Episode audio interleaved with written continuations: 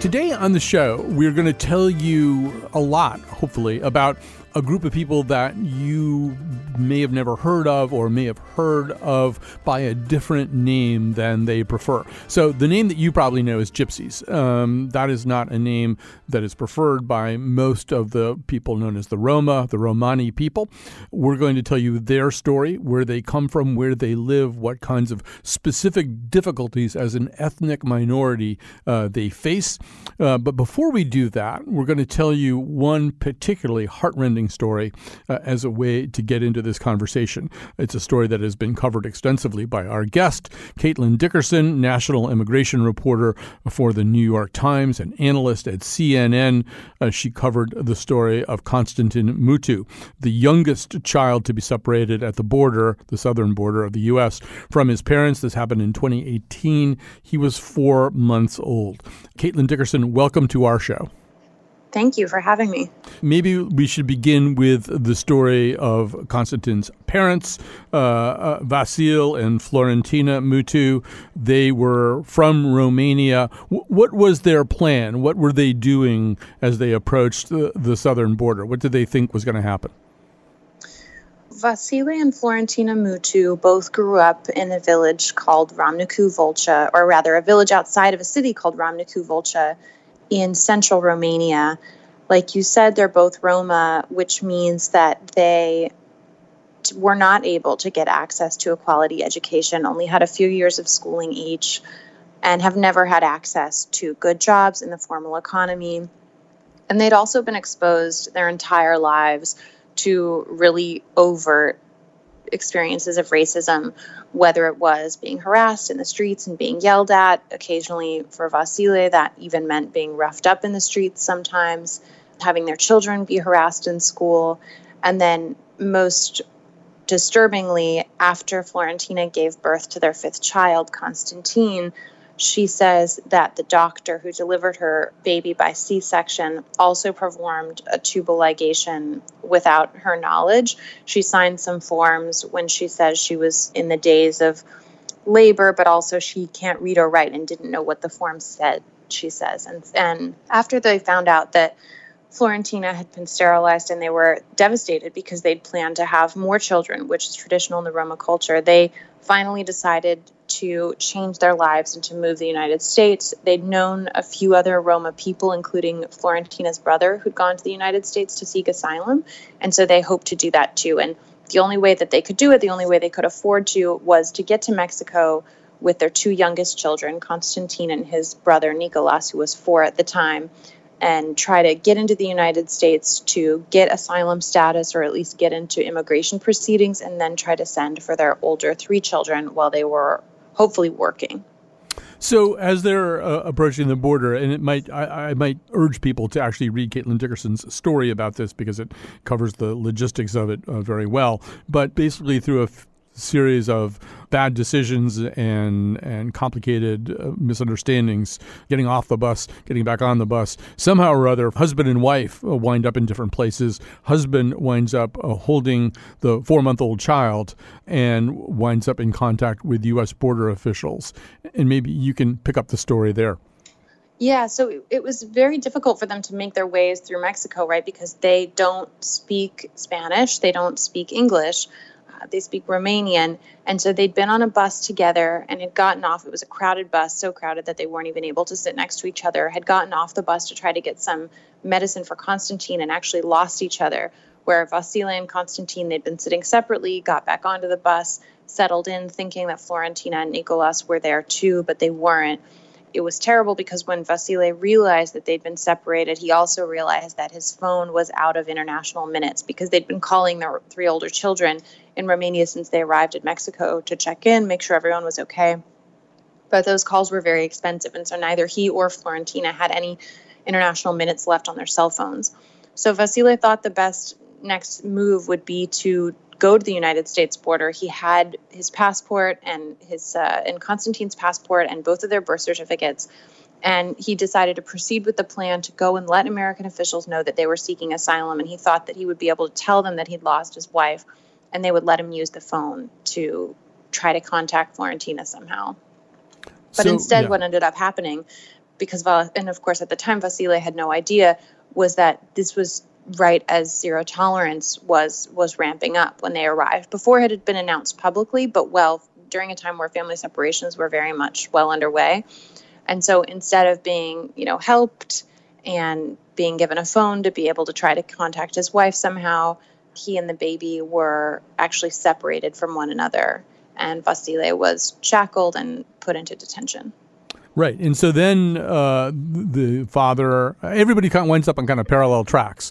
Uh, the mother is still south of the border. The father is in detention. Uh, the child is eventually placed with a, foster family. There are aspects to this, Caitlin, that they really do seem almost out of uh, Orwell or Kafka. There's um, at one point a sense that because the father is uncontrollable, un- inconsolable, excuse me, inconsolable, and constantly sad about the fact that his four month old baby has been ripped from his grasp and taken to God knows where. He's emotional and crying all the time. They decide he has a psychiatric disorder and needs at least evaluation. That's what Vasile says, and we requested his medical records from the government. We received some, but the vast majority of what we've requested we still don't have. But he, he was sent for medical evaluation many times, and doctors and records that I've seen noted that he was deeply depressed and confused. An important thing to remember is that during his time in detention, and Vasile remained detained for four months in American custody, he was not provided a translator. So he had his child taken away. He wasn't clear where Constantine was. And he also couldn't talk to anybody when he would ask for help, when he would ask for what was going to happen with his case, when he would ask where his child was. Nobody would answer his questions because they couldn't understand him. And he cried so much that his cellmates decided to just beat him up because they were so frustrated and annoyed that he was crying all the time and making such a, a scene. So, meanwhile, young Constantine winds up with a foster family on a tree-lined uh, street in a in a nice house uh, somewhere in Michigan, I believe. And does Constantine know ever know anything about that? I mean, while he's in custody, does he have any idea where his son is? Vasile does eventually learn that Constantine is with a foster family in Michigan. That's in large part thanks to Constantine's caseworker, Alma, who was assigned to take over his case Constantine was placed into the care of a, a federal contracting agency that that has a contract to house children and in particular vulnerable children. It's called Bethany Christian Services. And so whereas many of the separated children ended up in these massive shelters, Bethany really prefers when they can to put children in foster homes and they tend to deal with kids who are younger and more vulnerable. And each child who is placed into one of their foster homes is assigned a caseworker whose job is to liaise with the child's family to try to figure out a plan for the child's release. So she eventually did get in touch with both of Constantine's parents. But you can imagine between the language barrier and just the fear about what had happened, I think it was difficult for them to actually trust that people who said that they were on the Mutu side were in fact on the Mutu side. It was confusing at times who worked for the American government and who didn't, who was responsible for taking Constantine away and who wasn't. And so even though they, they had a general sense of where he was, it was still an incredibly nerve wracking and also, of course, just sad time because they missed their son. Yeah, I said Orwell uh, and Kafka. It almost seems like The Handmaid's Tale too. This this taking away of a child and really not really providing very much reliable information about where the child is and, and what's happening. So, so how long uh, are Vasile, the father, and Constantine, the son, kept separate? How long does that separation go for? So Constantine is kept in Michigan for five months. Vasile is released from federal custody after four months. He's told that he's going to get his child back when he leaves the detention facility, and instead he's put onto a plane without Constantine again, he's inconsolable and he's sent home. And, and after vasily returned home, it was another month before Constantine was actually allowed to leave the United States because he was put in his own separate immigration proceedings when he arrived here. And those proceedings had to conclude before the baby was released.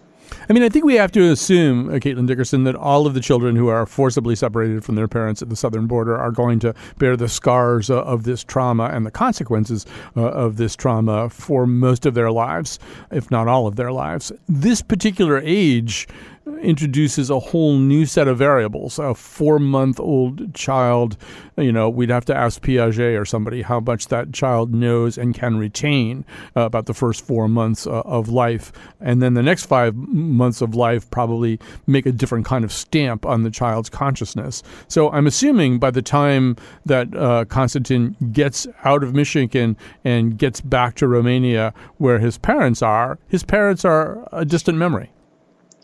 Yes, from everything that we know. And you're right, you know, it, you can't get inside the head of a four month old or a nine month old. But what we do know is that by the time Constantine returned home, he'd spent the majority of his life in American federal custody in this foster home.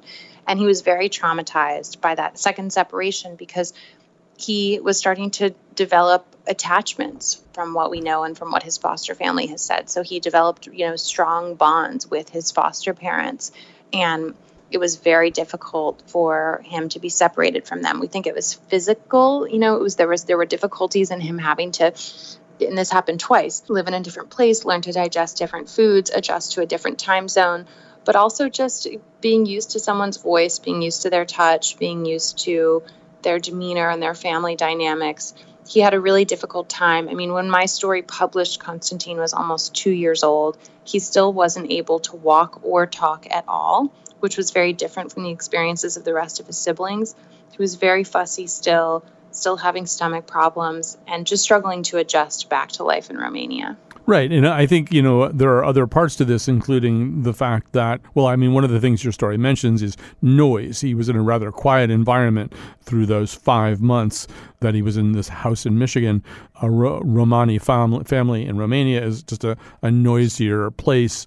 Uh, that was a difficult adjustment. And I mean, let's face it, he was going from what we enjoy here in this country, which is a certain level of affluence and comfort, back to the poverty that's so dire that in the first place it occasioned a very, very drastic decision by these parents to try to get into the United States uh, with two of their five children. So, I mean, he, he's going from some comfort probably to some pretty significant discomfort. Absolutely. And that was really difficult for Constantine's mother, Florentina. As you can imagine, she suffered very significantly throughout this entire process and still has you know, a long way to go in, in recovering emotionally. But one of the things that she would talk to me about was this complicated mix of feelings where she felt so grateful for the foster family that cared for her baby. She felt so grateful for the caseworker who did the same, who allowed her to do FaceTime calls with him and, you know, who took pictures for her so that she could see him as he grew and developed, started to make different noises. They would record those for her so that she could feel, at least in some small way, like she was still part of his life. And yet, when Constantine returned to Romania, he came with like you say, many of these modern Western luxuries, you know, new clothes, toys, diapers, a stroller, pacifiers, all these things that, you know, she knows that she and her husband would not be able to afford to provide for Constantine, at least at the same level of quality as he had in the United States. And that was really difficult. She experienced overwhelmingly feeling that she was glad to have their family back together, that there was really no other option. And of course, you know, she would have done anything to get Constantine back. There was also this smaller sense of guilt that she experienced from taking him out of this more affluent environment where he had more resources available to him and bringing him back, like you said, to the circumstances that they had fled in the first place. So you you have this family upon whom has visited been visited so much stress, we'd be here all day trying to count it all up. I mean, you've got the stress that the mother has gone through by having a child separated entirely from her and having her husband separated from her, but in a different place. Uh, you've got the husband who's been shackled in prison, occasionally uh, physically tormented by other inmates while he goes through the terrible grief of not even really quite understanding what's happened to his child. Then you've had this child who is kind of yo yoed through uh, a whole series of different existences for four months in Romania, five months in Michigan, now back to Romania. It's almost uncountable. We could even add the caseworker that you mentioned, Alma, who I think actually eventually quit, kind of broken from watching this whole process unfold. And, you know, I mean, I don't know, we talk in this country about reparations sometimes. You feel as though maybe the U.S. government needs to at least look at what happened here, and if not, try to make it up to the Mutu family back in Romania, at least begin to try to understand what's happening because this process is repeating itself in, in different colorations, probably uh, throughout this whole period of, of high activity at the border. What do we know about what the federal government learned or did about any of this? There's an ongoing federal lawsuit. So there, there are two ways I should say that this could be addressed. One is this ongoing federal lawsuit out of the Southern District of California. This is the lawsuit that prompted all of the family separation cases, those families to be reunified nationwide. That case is still ongoing, and part of what the ACLU, which is the lead plaintiff in the lawsuit, or rather who's representing the lead plaintiff in the lawsuit, is is fighting for is to try to get the government to offer some sort of support, whether it's mental health support whether it's any other kind of assistance, something to try to acknowledge and address the damage, which, as you said, will be very long term, if not permanent. The second option is that some families, including the Mutus, have begun to file civil claims against the United States government for damages, for the emotional harm that they suffered those cases, because of the way that the Torts Act operates and limitations in terms of trying to actually sue the federal government, it's not a very easy process. Those claims have to be filed, and one has been filed on behalf of the Mutus. There's a six month waiting period during which the government has the opportunity to respond in a, in a formal way to offer to settle, for example. If the government doesn't offer to settle or respond in a way that is satisfactory, then at that point the case can move forward. It'll take a long time It'll be a really complicated process. It's an uphill battle, but that's really the only other option for recourse that these families have. And so we're just we're still waiting to see the way that these cases are resolved, including the case of the Mutus, and that will give us an idea of whether families will receive any kind of assistance for what they went through. So the story that we're telling, and in the subsequent segments, we're going to tell you a lot more uh, about who the Roma are.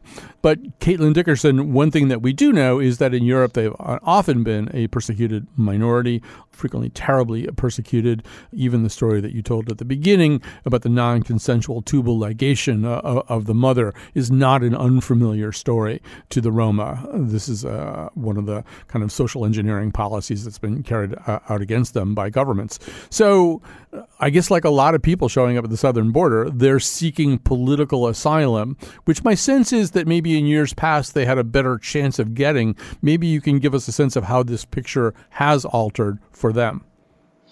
Asylum in general is becoming a much more difficult status to obtain because of all the changes, both in policy and practice, that the Trump administration has instituted. But one of the reasons why you know, I was glad to be able to tell the story of the Mutus is because, in many ways, they're a sort of classic asylum case, and that they do face very clear persecution by their government, by the public, in a way that has put them in harm's way. The type of person that the asylum laws, if you can meet the standards that are put in place, the kind of case that asylum laws are intended to protect. So it is possible that the Mutus could have obtained asylum status. I think they actually had a, a reasonably strong case for asylum compared to many others who who try. And there is a precedent in the history of Roma people being able to obtain asylum status in the US. I think the main reason why those numbers are so low is that it's just very difficult for people to get to the United States from Europe and they're more likely to try to seek safety, seek shelter or refuge elsewhere. But it is possible, especially based on experiences that have put them in, in physical danger and that have happened repeatedly and, and are likely to happen again. Th- those are all pieces of evidence that would, I think, you know, based on my experience, not being a lawyer, could be compelling to an immigration judge. We're going to have to uh, stop it there, but Caitlin Dickerson, national immigration reporter for the New York Times and analyst at CNN, thank you so much for telling us this very sad story. You're welcome. And when we come back, we're going to tell you more about this people, this group of people who are difficult to document, too. They probably are Europe's largest ethnic minority, uh, but uh, because of their circumstances, it's sometimes difficult to know even how many of them live in a given place. So, much more to come after this break.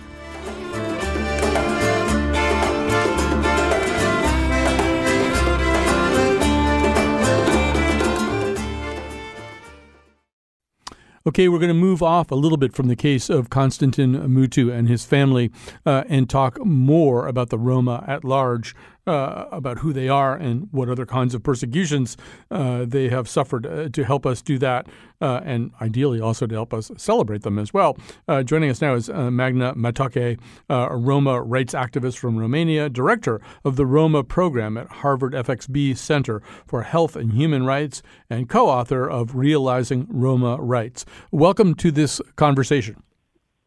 Good afternoon, Colin, and thank you so much for, for the invitation. It's a pleasure to, to be with you today. Maybe something that we have done inadequately so far is explain exactly uh, who the Roma people are. So, uh, give us just a, a, a quick sense uh, of who this minority uh, actually is. Sure, I'm, happy to. And then, if you allow me, I would uh, like to, to uh, make a few points regarding the case that Kate, Caitlin was talking about as well. But to start with us, we are a um, ethnic minority group.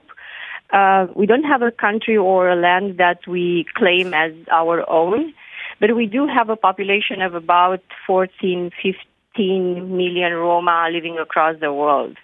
Most Roma live in uh, in Europe, about 10 to 12 million. Uh, there is uh, about a 1 million Roma living in the U.S., but also there are Roma in the Middle East and Latin America.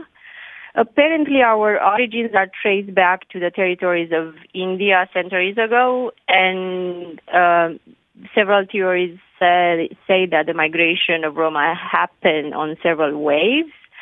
Um, these these theories differ uh, in in many ways. Um, um, but uh, some of them saying that uh, Roma left uh, uh, during 11th or 12th century for from the Punjab region.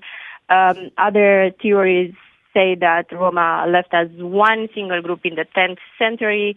Nevertheless, I think that in the absence of uh, concrete historical evidence, what we can say is that uh, around 1,000, a large Roma, a large group of Roma reached the Byzantine Empire, what is today Greece and Turkey, and uh, this population um, continue to exist on the territories of various continents uh, today. All right, so we'll come back to that a little bit too, and a little bit more of that history. But yeah, you said you did want to respond to the Constantin Mutu case. Uh, tell us what it is you'd like to say. Yes, first of all, I do want to thank to Caitlin and the Weekly for speaking up against this outrage that uh, has affected so many children from Central America and beyond, but also to thank them for being willing to, to listen to this story of the Romani family beyond uh, prejudice and beyond bias, which uh, I've seen in many reports drafted by by researchers, academics, uh, and, and, also by journalists. So it is a, a, practice of seeing bias in reporting on Roma, and I'm happy that there is a lot of humanity and there is a lot of thoughtfulness in the way that uh, this uh, this uh, article has has been uh, has been written. Uh, we know that there is a small number of Roma that uh, migrated is migrating from from Eastern Europe to to the U.S. But yet, what we've seen in the past few years at the Harvard FXB Center's Roma program is that we receive a growing mm, volume of requests for expert advice from representatives of Romani asylum seeking families. And the ce- central element of these asylum claims that are advanced by Romani families is uh, racism, violence, discrimination, and stigmatization in Europe, including bullying and violence and segregating, segregation in, in the school environment. It's true that segregation uh, is a phenomenon uh, all across Europe, but it's also true that violence, including hate crimes, um, are a reality uh, in Europe today, and they are on the rise. Uh, some of the um, some of you may have heard about this case in 2017 when three sisters from from uh, from uh, Italy were burned alive. There is another case of a 13 year old Romani girl, Yanula, who was shot dead in Greece in 2018. A 23 year old uh, uh, Ukrainian Romani man who was again killed. Um, uh, in the in, in a, a, few years ago. So you know this list can continue on and on. What I'm saying is that in the past decade we did document uh, hate crimes and anti-Romani violence in Hungary, Ukraine, Italy, Bulgaria, France, and perhaps the most recent examples are the cruel anti-Romani mobs in Italy and France in 2019. But again, going back to, to the asylum seekers, and I'll, I'll stop with this, uh, our Roma program at Harvard has seen that along with forced removal from parents, as uh, we've seen in the case, uh, in Mutu's case, some Romani child migrants have also difficulty securing competent rep- representation to establish uh, immigration, an immigration status in the U.S. Some lawyers, for instance, often of Romanian origins, and as they speak the same language with some of, of these Romani asylum seekers, hold really strong anti-Romani prejudice from back home, and they felt fail to represent Romani uh, children properly. Also, in several cases, we've seen girls from traditional Romani families that have been detained in the U.S and then they were forced to cut the cut off their hair, only to face community shaming after deportation back to, to Romania. So, so there are various. So Magda Matache, I just want to break in here and make sure we get to all, all this stuff and we don't run out of time here. Um, first of all, it does seem that in Europe, the, some of this prejudice runs very, very high. I was looking at some European Commission uh, research on, on uh, anti-Roma attitudes. Uh, first of all, they do seem to run very high in in Italy where uh, Matteo Salvini, uh, the leader of the far right party there, even used an Italian word for dirty gypsies. Uh, I think in a tweet or maybe in a comment to uh, to characterize uh, a Roma woman there. Um, and it does seem that as we're we're seeing this this international kind of surge of of nativism, that Roma people are on the losing end of that. That is true. And on, on one hand, we do have prejudice. You're right that in Hungary, uh, in, in Italy, according to Pew Research Center, about 80% of, of Italians have unfavorable uh, uh, uh, opinions about Roma, but it's not just about interpersonal racism. We talk about in, in institutional racism as well, and I think that the intentions uh, of uh, of Salvini uh, Matteo Salvini uh, are are very clear when it comes to Roma. He does want to to create a, a separate census for Roma in view of deporting them from from Italy. It, and it's not the only case of institutional racism. We've seen that across Europe. I mentioned segregation in education. That's a fact in so many schools in uh, in in countries of the European Union and and beyond. We also talk about uh, internalized racism, and we would see you know many Roma thinking less uh, about themselves because this is what the literature, this is what the media, this is what the TV told them that uh, they are inferior to to the Roma, to to the uh, to the non-Roma. So what we see is this race craft, if you want to, uh, if I were, I'm allowed to use Barbara Fields' uh, terminology, this uh, this idea that somehow justify racism, these ideas are are there in in, in Europe, and Europeans continue to think that we are part of an inferior culture. We are part of a culture of criminality, and these sort of uh, uh, ideologies of racism do help Europeans to justify their their um, anti-Romani policies, anti-Romani violence, anti-Romani uh, measures. Yeah, so I, I, looked at one piece of research that showed. Uh, I think uh, the, the question was, would you be completely uncomfortable having a Romani coworker? Uh, and the the numbers were much higher for that group of people than two other very vulnerable populations in Europe: uh, trans persons and Muslims. The people, the number of Europeans who said they would be completely uncomfortable in a work environment with a Romani person was uh, considerably higher than than even those two other groups. So, you know, one thing we have to say a little bit more about is the history of all this. Uh, you talked about various theories of the time uh, of the Roma migration, uh, but one thing that we certainly see starting in the 14th century are Roma people being listed as property. Uh, they, uh, as they moved into other parts of Europe, pretty quickly became slaves. Sometimes slaves to monks, who you wouldn't think of as maybe having slaves. so, so this is maybe an untold part of the Roma story, at least for Americans. Maybe you can say a little bit more about the 500 year history of slavery. Of, of course. Um, so what I want to say first is that by by the um, 1100s, if you want, Eastern European historical documents uh, do make references about this new group of immigrants who worked as skilled metal craftsmen, musicians, and soldiers, and some uh, Eastern European countries initially saw the Romani people as useful new residents.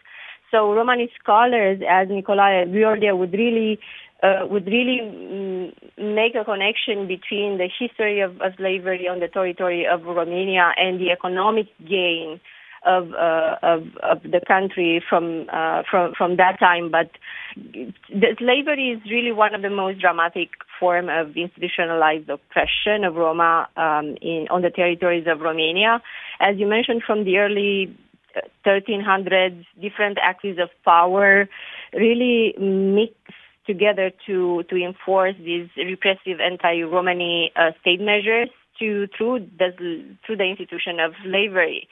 And it is this racist ideology that I was talking about, the racist ideology of inferiority that complemented this economic self-interest of, of Romanian uh, Orthodox Church of, Romanian state, but also of, of, of the nobles to promote a system where tyrannical power really yields huge economic gains to slave uh, owners in both Wallachia and Moldova for about 500 uh, years uh, of slavery.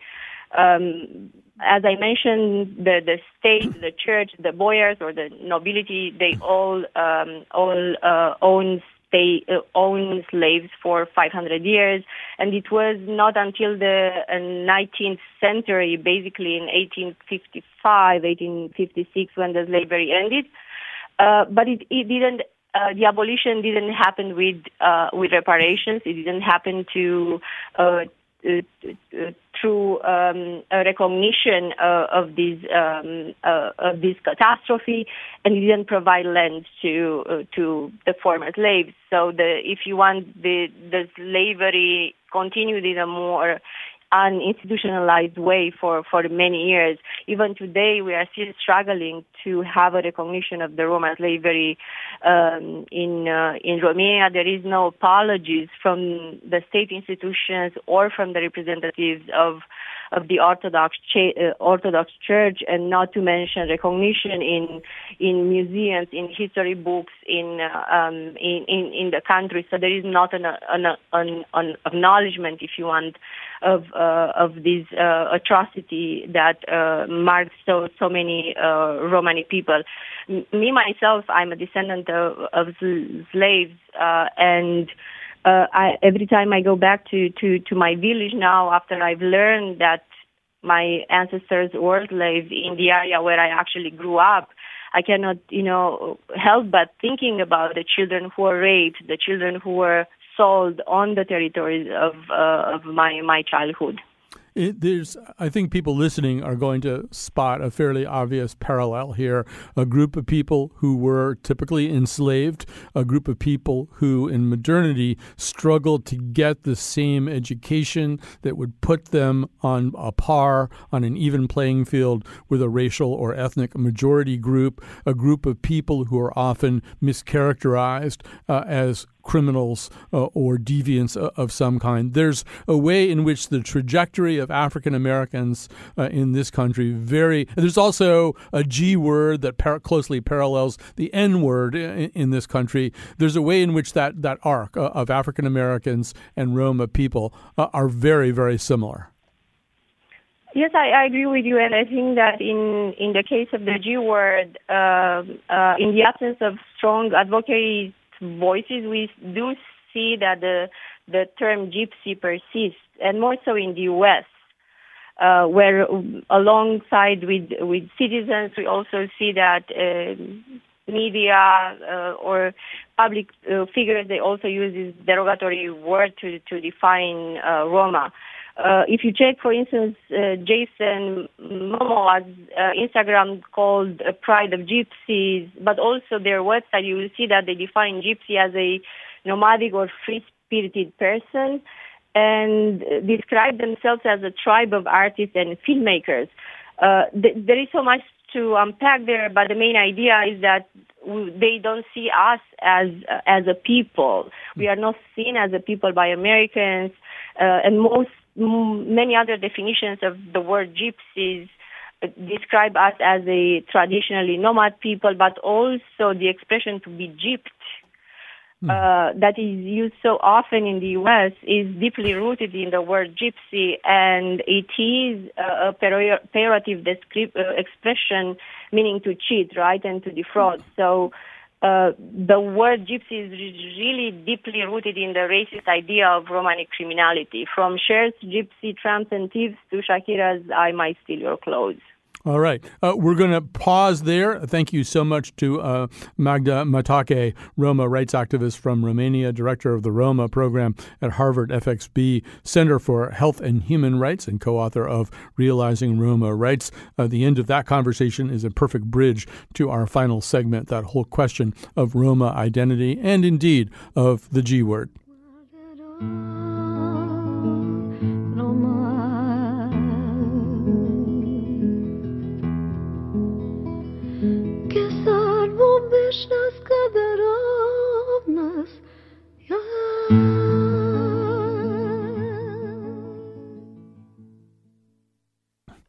All right, we're back. Uh, we're uh, doing the final segment here of this show that we've been doing uh, about the Roma people or Romani people. Uh, and joining us now to, to complete our conversations uh, is Cristiana Grigore, a research scholar and founder of the Roma Peoples Project at Columbia University. She herself is a Roma. She's working on a book that explores how American culture helped her understand her Roma identity. Welcome to this conversation, Cristiana. I'm happy to be here. So, um, you know, this is a there's a nice bridge, I think, from Magda to you, uh, because one of the things that you've written, the Gypsy in me, uh, explores this whole question of what we were calling the G word in the previous segment, and of course, the title of that is from a pretty well-known jazz standard by the Gershwins. There's there's a way in which in America that that term, although it's obviously has all kinds of derogatory baggage, just the way Magda uh, said, also has you know some romantic baggage as well. Um, that's correct, and the exotic part of the uh, the Roma stereotypes at the first glance look like um, they're not harmful, mm-hmm. um, and of course there are differences between the the criminal stereotypes about the Roma and the exotic stereotypes about the Roma. Um, but they're harmful in their own ways because when you see uh, people as uh, entertainers, as dancers, um, it's easy to objectify them and it's easy to uh, disregard their problems and uh, dehumanize them. So you could, you know, see them as, um, as, as something fun and exotic and uh, spice up your life for a little bit but you don't see them as colleagues, as classmates, as uh, you know, future wives or husbands. Uh, they don't have uh, legitimate formal ways in which you look at it. And uh, many times I meet uh, people in the United States who, when I say I'm Roma, they don't know much, and then I tell them more, and I say oftentimes, but often, but mistakenly called gypsy, and they say, "Oh, that's so exciting and that's so cool." And I know that in many cases it comes from a non racist place. It comes from an ignorant place. So what I try to do in my work at, uh, at Columbia University is to you know, share uh, with them about the, the Roma the Roma history and the history of of, of slavery. Because when they associate uh, Roma with mobility and freedom, um, they project an image that I wish the Roma people enjoy these freedoms. But unfortunately, our history it's um, oftentimes quite the opposite. And when they learn more about that, uh, many of them actually become allies of the Roma culture because they are um, interested and intrigued about the gypsy culture and freedom and music and dance. Um, but then when they learn about um, uh, the real Roma culture, they become interested and i'm always very happy when i see that transition uh, to more awareness and more education so there's a term, a racial term in America, passing. You know, it's usually applied in the world of uh, light-skinned African Americans would pass for white rather than declare who they actually were. And I sense that within the Roma culture, there's some of that too. That there's a reluctance maybe to declare who you are, what you are, the price you pay for being that particular ethnicity, particularly in certain European countries, is high enough that that maybe you try to pretend you're something else. That's correct. Uh, passing, or you know, sometimes called acting white, um, it's very common uh, among uh, Roma people. Um, it was also my my case. I didn't want to um, talk about my Roma identity for a very long time, and um, the reason why this happens is you you play down your Roma identity because oftentimes it's the only way in which you can be seen as a respected citizen. You're not immediately associated with a criminal or a fortune teller or somebody who you need to watch your wallet uh, uh, when you're around them. Um, it's um, there are many Roma people who are invisible. Uh, who are um, that's that's often the case in uh, Romania. It also happens in the United States a lot. I uh, work with some Roma communities in the U.S and um, they they keep a low profile um, and oftentimes they internalize the stigma um, for generations and generations. And uh, when i work with them and they see new ways in which they can relate to their identity um, i um, in my work at columbia university we um, present stories of roma who come out of the closet. I know it's a term mm-hmm. often associated with um, uh, the uh, the gay uh, people, but it applies to Roma as well. And it's a very difficult, challenging process of going from a stigma and a secret identity to embracing uh, who we are. That was definitely uh, my case as well, and it's it might look like a choice. It's not. It's a surviving coping mechanism because even in the case of for example my family back in romania um, even if we you know everybody worked everybody tried to do everything they could to be part of society went to school. When i got the highest honors in first grade um, my um, classmates uh, parents complained to my teacher and said how can you give these uh, um, honors to a, a, gypsy girl that's unheard of.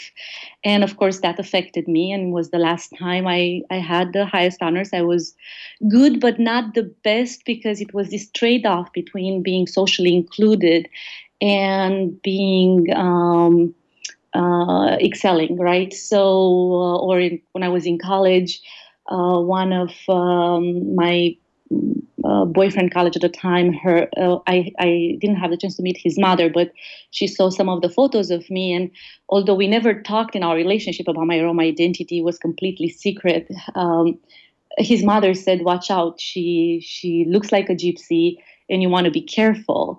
Um, so um, in my work at columbia university I try to give alternatives and uh, encourage the Roma people to share their identity and go through this challenging but overall fulfilling process to share who they, who they are. Because when you hide who you are, you don't really um, uh, fulfill your potential, and um, also you have the chance to be a role model for for other Roma and. Um, to share with the world that we are more than the cliche, uh, simple stereotypes um, we often see in media. Right. We we should say, uh, you know, that story about you in first grade is a very wrenching story to hear, but it's also a story of uh, a Roma child in the school system. One of the things that I've learned in the research that we've been doing for this show is that uh, Romani children are often kept out of school systems. That a high percentage of Roma children in Europe just simply don't get educations. Um, that's that's correct. I think uh, many times you hear people saying Roma people don't want to send their children to school, but things are way more complex than that. And more more often than not, what happens is the uh, quality of education is very low, or the children are bullied, or the professors have biases against the Roma people. They already know they're not gonna do well in school, or they're already like treating the Roma people in a different way, in a negative way. Um, so the chances are um, not that uh, great. There is abs- absolutely a need for um, for better education and more inclusion of Roma, Roma studies, Roma scholars, Roma students in mainstream um, academic universities, both in the United States, where very few people, I think, know that there is a large Roma population, um, as well as in um, uh, as well as in Europe. Right. I mean, uh, just to reiterate one thing that came up with Magda, uh, Magda, too. I mean, obviously, the kinds of prices that you're describing right now uh, that uh, you and other Roma people would pay in the United States, just in terms of the psychic damage done by, you know, very negative assumptions, very negative connotations, cutting things being said by people very close to you or close to people that you love. I mean, th- that's almost incalculable. But in some of the European countries, the price is even higher. I mean, you know, increasingly as these waves of white nationalism spread across Europe to countries like France and Italy, it's flat out dangerous to be a Roma person. Um, that's correct. In my work, I um, sometimes work with uh, Roma refugees that claim asylum and um, their cases are heartbreaking. Um, so much instability, lack of access to healthcare, uh, housing. Uh, it's horrendous uh, what um, um I learn.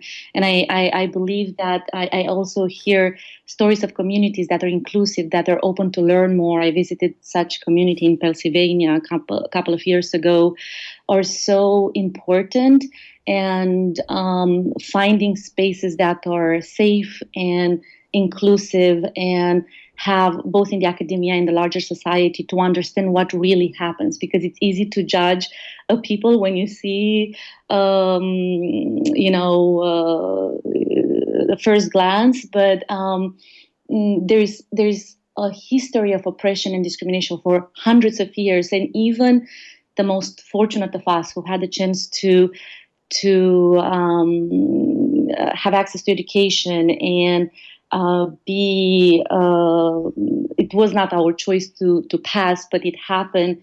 We deal with so much painful things and struggles and challenges.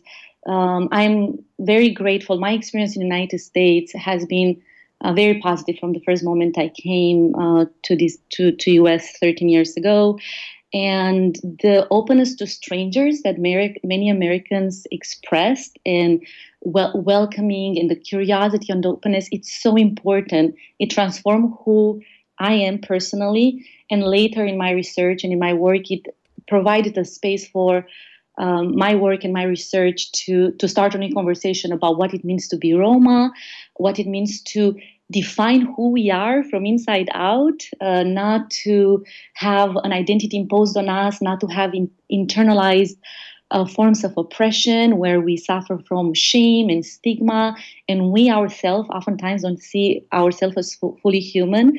So, what we try to do at Columbia University, and with the support of many allies and many um, uh, non-Roma friends that are uh, very supportive and dedicated is to create this space where we can question what does it mean to be Roma in the 21st century? What does it mean to be part of a global people that uh, we don't have a we don't have a country, we don't have a territory, um, um, nor a narrative about returning to one. I think it's so fascinating. There are so many fascinating aspects about our culture that they're still um, to be explored. Uh, connect Roma studies or global studies. We are a people that are multicultural by definition, and I think there is so much potential, and there is so much already wonderful things that are happening. So we, I, I try to um, expose that and to um, spotlight that because um, it's important, uh, and it's important to see that